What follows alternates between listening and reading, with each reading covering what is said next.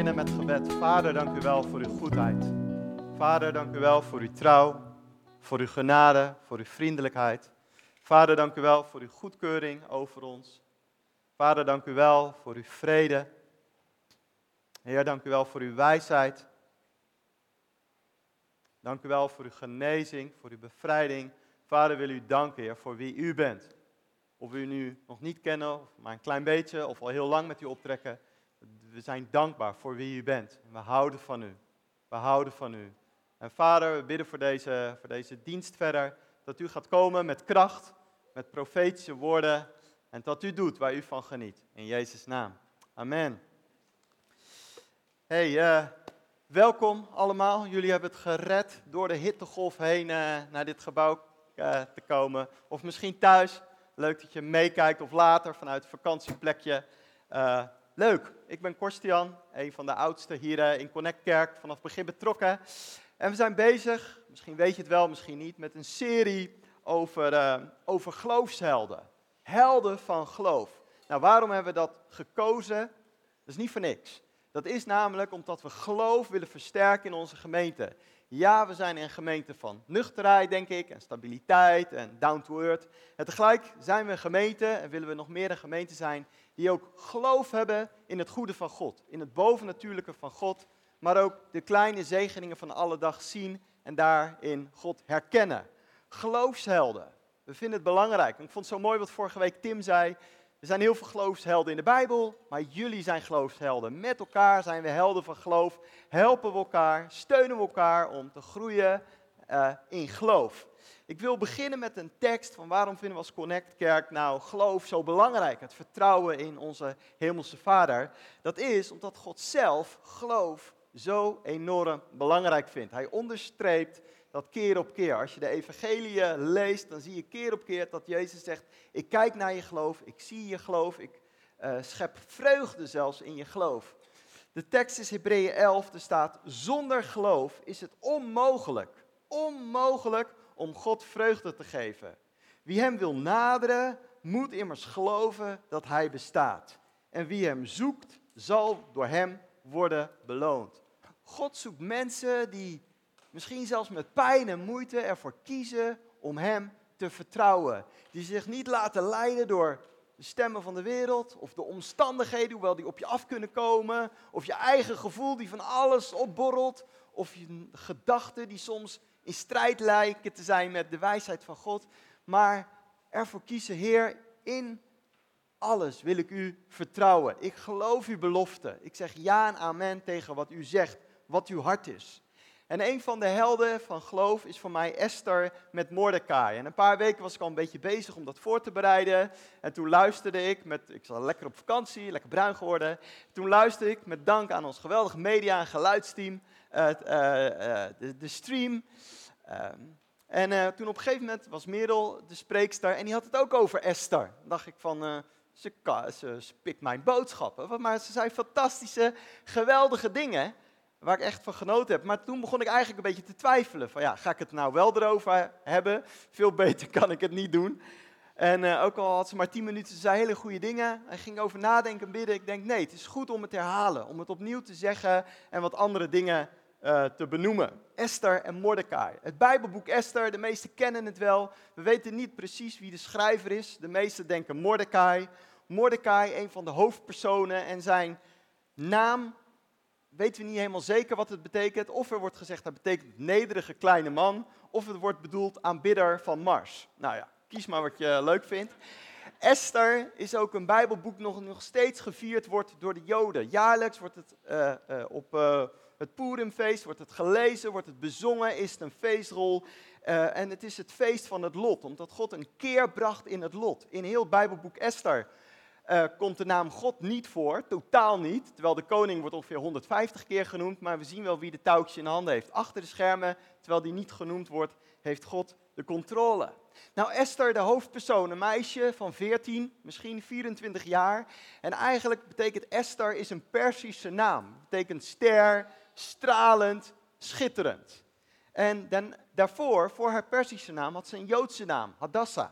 En dat betekent bloeiende mirtestruiken. Nou, mirtestruiken, dat is een struik die zelfs in de woestijn kan groeien. Als alles door, droog, droog is en verdord, dan blijft die mirtestruik groeien en zelfs genezende kracht. Nou, Hadassa is een bloeiende uh, mirtestruik, fantastisch. En haar naam Hadassa wordt veranderd als ze geselecteerd wordt door, ja, door de bediende van de koning om uh, kans te maken om koningin te worden. Nou, Esther, vorige, vorige keer zei uh, Merel dat al, was eigenlijk een Joods meisje, een weesmeisje. Haar ouders waren overleden. En heb je dat, dat je soms iets leest in de Bijbel, dat je denkt, ah, ik wil veel meer weten. Wat, wanneer dan en hoe dan en welke... Ja, nee, ze heeft geen ouders. Ja, kan je van alles invullen. Maar in elk geval denk ik van dit meisje in het grote Persische Rijk, bij haar neef Mordecai, misschien de eerste mantelzorger ooit, misschien de eerste jeugdzorgwerker ooit, ik weet het niet precies. Maar deze man die voelde zich verantwoordelijk en nam verantwoordelijkheid. Fantastisch. En ehm, ik denk dat het meisje misschien wel op achterstand stond, op een heel andere, in een ander land opgegroeid. Want alle Joden, uh, de Joden, een groot gedeelte was alweer teruggekeerd naar Jeruzalem. Laat me dat even uitleggen. Dat is wel belangrijk. Want um, dan kan het plaatje opkomen. Je had zeg maar uh, Esther en vele jaren daarvoor had je het rijk van Babel, de Galdeeën, met Nebukadnezar. En die gast die had een hekel aan de Joden en die verwoestte de tempel, legde het in brand en zegt iedereen weg in ballingschap. Nou, gelukkig heeft God altijd zijn poppetjes, want Daniel die diende in het hof van, uh, van Nebukadnezar, dus God is altijd in controle. Maar het was traumatisch, het was heftig om als volk op de vlucht te gaan. En uiteindelijk waren dus heel veel Joden verspreid en op de vlucht. En ook zo de familie van, uh, van Esther. Wat wel bijzonder is, dat in die tijd er een profeten waren, zoals Jeremia en Jezaja, en die zeiden al, in de verre toekomst, daar heb je nu nog geen idee van, in de verre toekomst komt er een buitenlandse koning, Kores of Kores, in het Nederlands Kors, die buitenlandse koning, die komt en die gaat van mij horen en die gaat de tempel herbouwen. Nou, belachelijk. Belachelijk idee dat een buitenlandse koning een tempel voor de Joden gaat herbouwen. En je ziet, als je Esra wel eens hebt gelezen, ik weet niet, ik ga geen vingers opzetten, maar als je Esra hebt gelezen, dan gaat het helemaal over dat een buitenlandse eh, koning zich gedreven voelt om die tempel te, tempel te bouwen in Jeruzalem en de mensen weer terug te laten komen. Fantastisch. Nou, wie is die koning dan, dat is een Persische koning. Die heeft uh, de Babel en de Galdeeën het land uitgestuurd, de macht gegrepen en hij is de koning geworden. En dan maken we een stap in de tijd. Dan gaan we naar het volgende plaatje. Dan zien we hier het, Syri het, Syrische, het Persische Rijk ongeveer 200 jaar later. 150, 200 jaar later. Gigantisch groot rijk. En in middle of nowhere zijn al die Joden verspreid, waaronder dus Esther. Nou, Esther, um, ja, is een heel knap meisje. En dat weet de koning dan nog niet, maar daar komt hij achter. Want het is namelijk zo, hij is druk met oorlog voeren, hij heeft conflicten met, met de Grieken. Die zijn, uh, hij mag weer weg hoor, dank je. De Grieken en de, en de Perzen, die zitten in een conflict. We kennen bepaalde verhalen daarover. Je hebt dat ja, is een beetje opgeklopte verhaal van de 300 Spartanen. die houdt, houden, houden, houden miljoenen persen tegen. Nou, het is een beetje opgeklopt. Er zijn hele leuke films over. Maar in elk geval, het is wel iets van, hey, dat vertelt iets van de strijd en het conflict die de Persen en de Grieken hadden over wie wordt de machtigste. Het woordje marathon voor de hardlopers, ook wel bekend, dat, dat komt eigenlijk daar ook vandaan. De Persen en de Grieken hadden strijd en op een gegeven moment winnen de Grieken en dan zegt een van de bediende die krijgt dan de opdracht van, joh, ga rennen en ga het vertellen dat we de persen weer eens verslagen hebben. Nou, die man die rent 42 kilometer vanuit Marathon, dat heet dat plaatsje, naar de hoofdstad, naar Athene. Helemaal uitgeput vertelt hij, jongens, moet je horen, we hebben de persen weer verslagen. Hij valt dood neer en vandaar hebben we de marathon, voor de hardlopers onder ons, die naam gekregen. Hè? Ja, de tijd, ja, weet ik niet. Nou, ik denk dat Kipchoge iets sneller was, maar dat zijde. Maar in elk geval, wat wel bijzonder is, dus daar was de koning druk mee. En om het moreel levend uh, te houden, organiseerde hij heel veel feesten. Een soort showgordijn. En in een van die feesten, ze allemaal dronken mannen, want de vrouwen hadden een apart feestje, want dat vond koningin vast veel leuker en veel gezelliger. En al die mannen dronken bij elkaar, feesten, eten, luxe, van alles. En op een gegeven moment zegt de koning, mijn vrouw is de mooiste van allemaal. Nou, dat vindt elke man natuurlijk van zijn vrouw, want dat, dat is hartstikke goed. Maar in elk geval, toen zeiden die andere mannen, nou laat maar eens zien. Dus de koning zei, nou laat haar maar komen. Maar zij krijgt die opdracht om bij haar man, de koning, te komen. Denk, ja, dronken mannen. En dan moest ze ook nog alleen haar kroon dragen. Mocht ze geen sluier om. En dat was in die tijd een absolute schande. Dus zij had zoiets van, jongen, jongen, moet ik een beetje als een soort pronk instrumentje neergezet worden. Ja, de koning heeft de mooiste vrouw. Haha, wat leuk. Daar voelde ze zich te goed voor. Ze heeft zoiets, ja, dat ga ik niet doen. Maar ja, aan de andere kant was het wel een regel. En het was uh, gezichtsverlies. En toch is die koningin Vasti best wel een sterke, stoere vrouw, vind ik. Die zegt ze, ja, ik laat me niet misbruiken. Hij gaat over mijn grens heen. Ik zeg nee. En dan schrikt de koning zich rot, gaat hij naar de dienaren toe en zijn ministers en andere bobens en hoogpieven. Help, wat moet ik doen? Die mannen schrikken ook. Die zeggen, ja, als jouw vrouw niet eens luistert, straks uh, luistert mijn vrouw ook niet meer. Er moeten wetten komen, er moeten regels komen, er moeten straffen komen. En dan komt er een regel van mede en persen van, joh, alsof je onderdanigheid kan opleggen of zo. De vrouw moet luisteren naar, naar de man. In elk geval zeggen die bobo's van koning, die vastie die moet weg. Als een voorbeeld van als je niet luistert, word je weggestuurd. En u krijgt de nieuwe uh, koningin. En uh, nou ja, dan wordt er in het land gezocht naar de knapste meiden. En een van de meiden die geselecteerd worden is Esther. Een knap, beeldschoon Joods meisje. Die gewoon lekker rustig leefje leidde, denk ik. Vul een beetje in, sorry. Met Mordechai. En op een gegeven moment wordt ze meegenomen. In, het, in, een, in een grondtekst staat lagach. En dat betekent eigenlijk tegen je zin in. Dus er staat lagach, maar er viel weinig te lachen. Want ze werd tegen haar zin meegenomen. Want zoiets, ja, word ik de koningin, die kans is minimaal. En zit ik in zo'n harem van de koning, een buitenlandse koning, daar gaat mijn beeld, mijn Joodse context, mijn toekomst. En zij komt in dat hele grote wellnesscentrum met allemaal mooie vrouwen en het wordt geleid door een, uh, door een enig. Nou, dat was een man die gecastreerd was. Dat had de koning geregeld, want ja, die snapt wel van ze allemaal die knappe vrouwen en die enig, dat gaat niet goed, dus hup, gecastreerd. Maar die enig, dat wist ik ook niet, heeft, had, ik dacht altijd, was een dienaar of een slaafje van de koning. Die had heel veel macht en die was echt de vertrouweling, er werd echt naar geluisterd door die grote machthebber. En Esther zit daar tussen al die knappe dames, er zijn ook wat andere Joodse meiden, te wachten tot ze mag komen bij de koning. En dan, ja, dan keurt de koning je. En ze wacht en ze wacht en ondertussen staat ze elke dag voor de spiegel, krijgt ze, uh, ze moet in bad, ze krijgt olie en sieraden en make-up, dag in dag uit. Nou, als je denkt misschien als man, wat staat mijn vrouw lang voor de spiegel of in de badkamer, of mijn dochter, zij zitten daar wel een jaar om zich voor te bereiden op dat ene moment wat het mooiste en het beste was. Uiteindelijk gaat die ene, die belangrijke man, die heeft heel veel contact met Esther en die, ja, die vindt haar heel bijzonder. Niet alleen van uiterlijk, maar ook van innerlijk. En er staat letterlijk in de Bijbel, vind ik wel grappig, ze krijgt gewoon een voorkeursbehandeling. De beste sieraden, kleding, eten, dingen krijgt zij. En dan mag zij naar de koning komen. Maar voordat ze bij die koning mag komen, staat er zo'n apart zinnetje in de Bijbel dat Mordechai elke dag contact zocht met Esther. En dat vind ik zo lastig, van hoe lees je de Bijbel? Als je de Bijbel leest, lees je dat altijd met je eigen bril. Ja? Als je een, een, een zin leest, dan is het heel verleidelijk om in te vullen zoals jij dat leest. En als je zo'n zinnetje leest van neef Mordechai ging elke dag in, langs haar, uh, langs Esther. Dan kan je dat op twee manieren lezen. Je kan het heel negatief, van joh, wat een controlfreak. Hij moet gewoon loslaten. Zij is nu van de zij zit nu daar, nieuwe fase van het leven, afscheid nemen, het is klaar, niet elke dag langs gaan, laat haar met rust, weet je, richt je op je eigen dingen, het komt wel goed, loslaten Mordechai, gekke controlfreak. Of je kan lezen van joh, Mordechai, wat mooi. Best wel heftig voor Esther, best wel spannend. Komt langs. Even bemoedigen, even luisteren, kan ze even de ei kwijt. Ze blijft een vrouw, wil even babbelen, hij luistert, prima, mooi, fantastisch. Nou ja, we weten het niet. Maar in elk geval, op een dag wordt Esther uitgekozen. De grote dag. Na een hele lange voorbereiding, eindelijk die dag. Nou, misschien heb je dat ook wel, dat je het gevoel hebt, ik word ergens op voorbereid. Wat duurt het lang? Een geduld hebben en uiteindelijk is die grote dag daar. Nou, als je net als mij christelijk bent opgevoed, eh, vanuit de traditionele achtergrond, heb je van die kinderbijbels. En uh, dan zie je ook altijd, wordt de koningin Esther, die wordt altijd zo getekend en zo. En wat me altijd opvalt is, het is zo'n lief, schattig, bijna verlegen, timide poppetje. Weet je, bijna zo, hallo koning, hallo.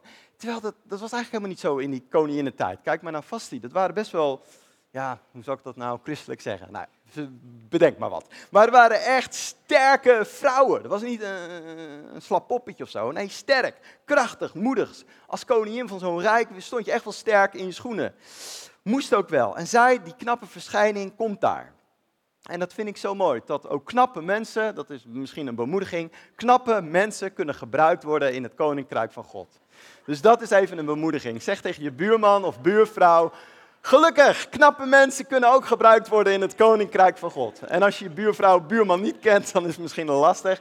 Maar gelukkig, knappe mensen mogen gebruikt worden en kunnen gebruikt worden in het koninkrijk van God. En zij wordt gebruikt door God en zij komt bij de koning. En de koning die valt voor haar en die zegt, jij wordt mijn koningin.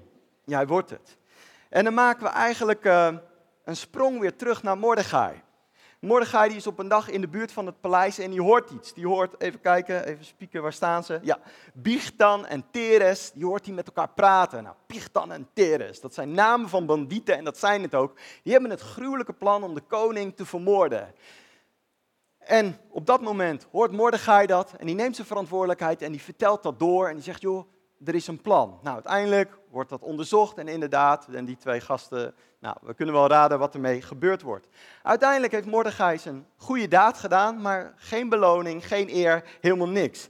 En het verhaal gaat verder. Op een gegeven moment is Haman, staat op in het verhaal. Nou, Haman wordt een hele belangrijke man met heel veel macht en positie in het rijk van de Perzen. Zijn naam Haman betekent glorie, luisterrijk, grote. En hij, dat wordt in de Bijbel een paar keer genoemd, is een nakomeling van Agag. Dat is een stam en dat, die hebben de naam ik zal overtreffen, ik zal opstijgen. En Agag, dat is het uh, familieras van de Amalekieten. De Amalekieten die ooit de opdracht van, de Joden hadden ooit de opdracht om de Amalekieten af te rekenen, om die weg te sturen, om die af te maken. En daar is Haman, zijn familie, dat, dat, dat, daar is het ook mee gebeurd. En er zit heel veel oud zeer. Want als hij op een gegeven moment zegt van, joh, iedereen moet knielen en buigen voor mij, want ik ben ook een hele belangrijke man. Ja, dan zegt Mordechai, dat, dat doe ik niet. Ik ben een Jood, ik buig alleen voor God. Mijn gezicht is alleen op God. Ik richt me op Hem. En ik ga niet knielen en buigen voor, uh, ja, voor anderen. En dan is dat natuurlijk een verschrikkelijke boodschap, dat alle Joden um, wil Haman vermoorden. Die zegt niet alleen Mordechai moet kopje eraf, maar alle Joden. En dan gaat hij naar de koning toe en zegt, joh, ik heb een briljant plan. Joden, veel geld. Als we die nou allemaal vermoorden, kunnen we die spullen gebruiken en dan kunnen we dat geld gebruiken voor de oorlog tegen de, tegen de, tegen de, tegen de Grieken. En die koning vindt, die gaat er weer in mee. Die vindt het een fantastisch idee. En die zegt, joh, ik zet mijn zegel onder. Alle Joden uh, willen we uh, uitroeien. En verschrikkelijk. En Mordechai die hoort dat en die gaat naar Esther toe. En die zegt dan het volgende. Het mag op het scherm. Esther 4, vers 14. Merel noemde dat vorige keer ook al. Dat is echt een kerntekst. En zegt Mordechai, want als je in deze, want als je, je in deze tijd in diep zwijgen hult, dan zal er vanuit een andere plaats verlichting en verlossing voor de Joden komen. Maar jij en het huis van je vader zullen omkomen. En wie weet of jij niet juist voor een tijd als deze de koninklijke waardigheid gekomen bent. Nou, dat is iemand op zijn verantwoordelijkheid wijzen. Hè? Mordechai, sterke relatie. En die zegt van, joh, dit is jouw plicht, dit is jouw verantwoordelijkheid. En dan stelt hij die vraag van, dat is eigenlijk een retorische vraag. Je ziet toch zelf ook wel dat jij geroepen bent. Waarom? Om, uh, je bent op die positie, op die bestemming gekomen om invloed uit te oefenen. Dat weet je zelf toch ook wel. En tuurlijk weet Esther dat. En ze wordt onderstreept. Ze wordt eigenlijk op goede manier voor het blok gezet. En Mordechai die heeft vertrouwen aan de ene kant in God, maar ook in Esther. Esther, je weet dat alles in de voorbereiding was voor dit moment. Dit, dit Kairos moment, dit heilige moment. Om een verschil te maken, dat weet je toch. En Esther weet dat heel goed. En die roept een bidden en een vaste uit. En die zegt, ik zal naar de koning gaan. Om te vragen dat het veranderd zal worden. En wat ik zo mooi vind ook aan Mordechai, is dat hij vertrouwen heeft in Esther. Maar ook dat hij zegt van, als jij het niet doet, Gods plan gaat wel door. De God van Abraham, Isaac en Jacob. Die gaat wel door. Weet je, ja, je bent verantwoordelijk. Maar als je het niet doet, weet je, God is sterk, God is krachtig en God is in controle. Wat een geloofsheld deze Mordechai. Dat hij zegt van, ik heb vertrouwen in jou, maar daarboven heb ik vertrouwen in God.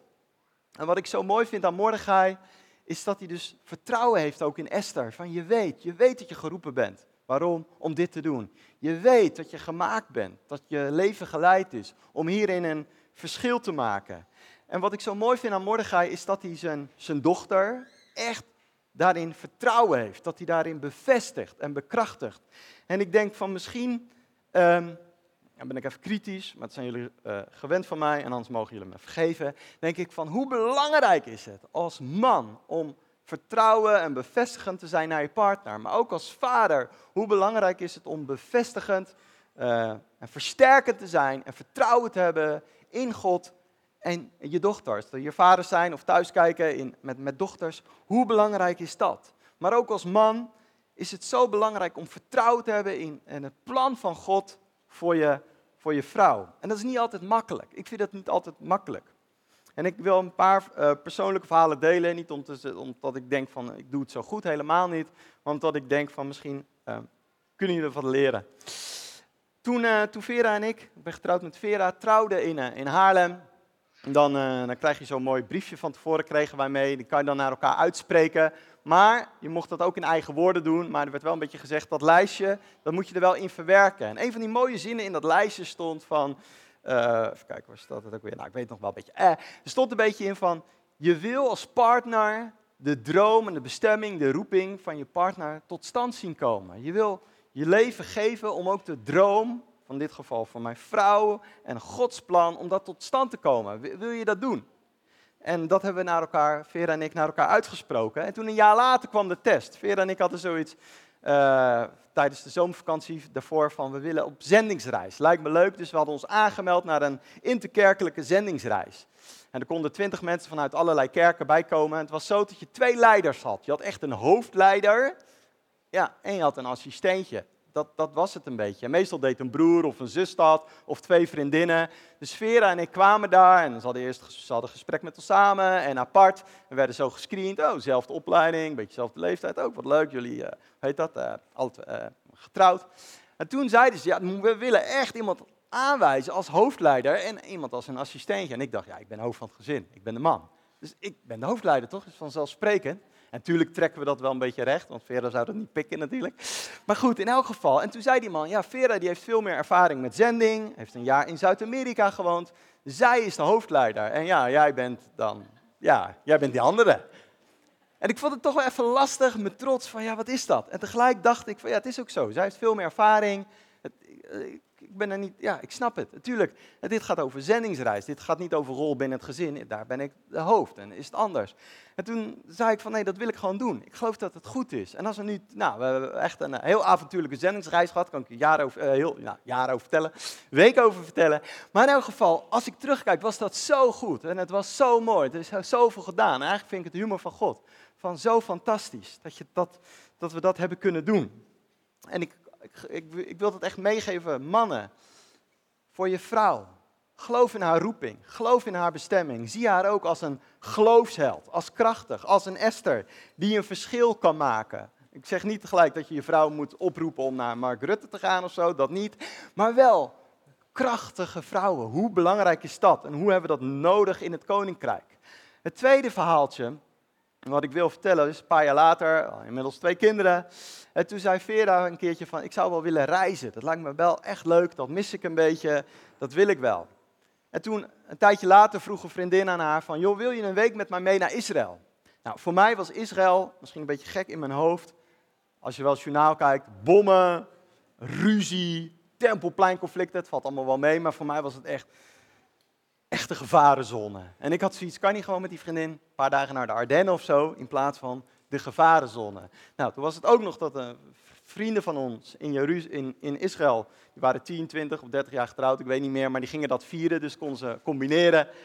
En, toen ging ik dat een beetje overleggen met vrienden, natuurlijk buiten de Connect-kerk, van hoe zien jullie dat? En wat heel apart was, dat heel veel uh, vrienden zeiden van ja, ik ben wel een keertje op zendingsreis geweest zonder mijn vrouw. voor mijn werk ben ik een paar weken weg geweest. Of voor mijn sport ben ik een paar dagen weg geweest. Nee, eigenlijk helemaal niet dat mijn vrouw even een week weg ging. Het is eigenlijk van, maar als dat een droom is van haar, en je hebt gezegd van je wil elkaars dromen namaken.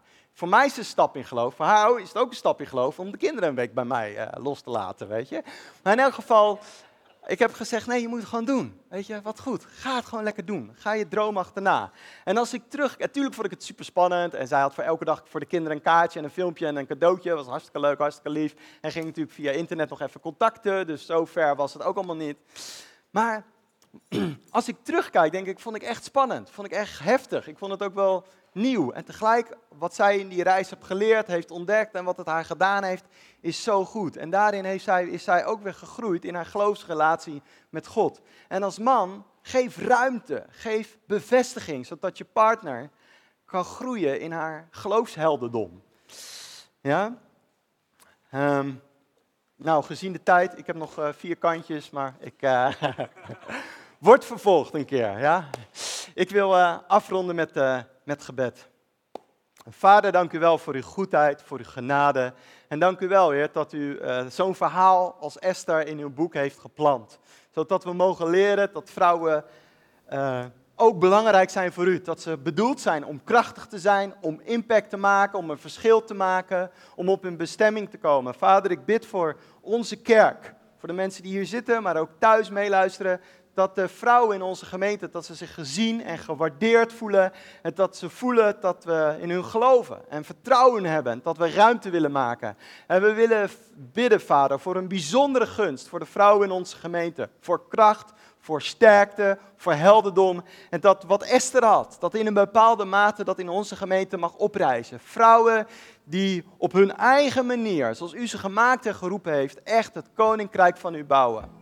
Vader, zo willen we de vrouwen deze gemeente speciaal zegenen. In Jezus' naam. Amen.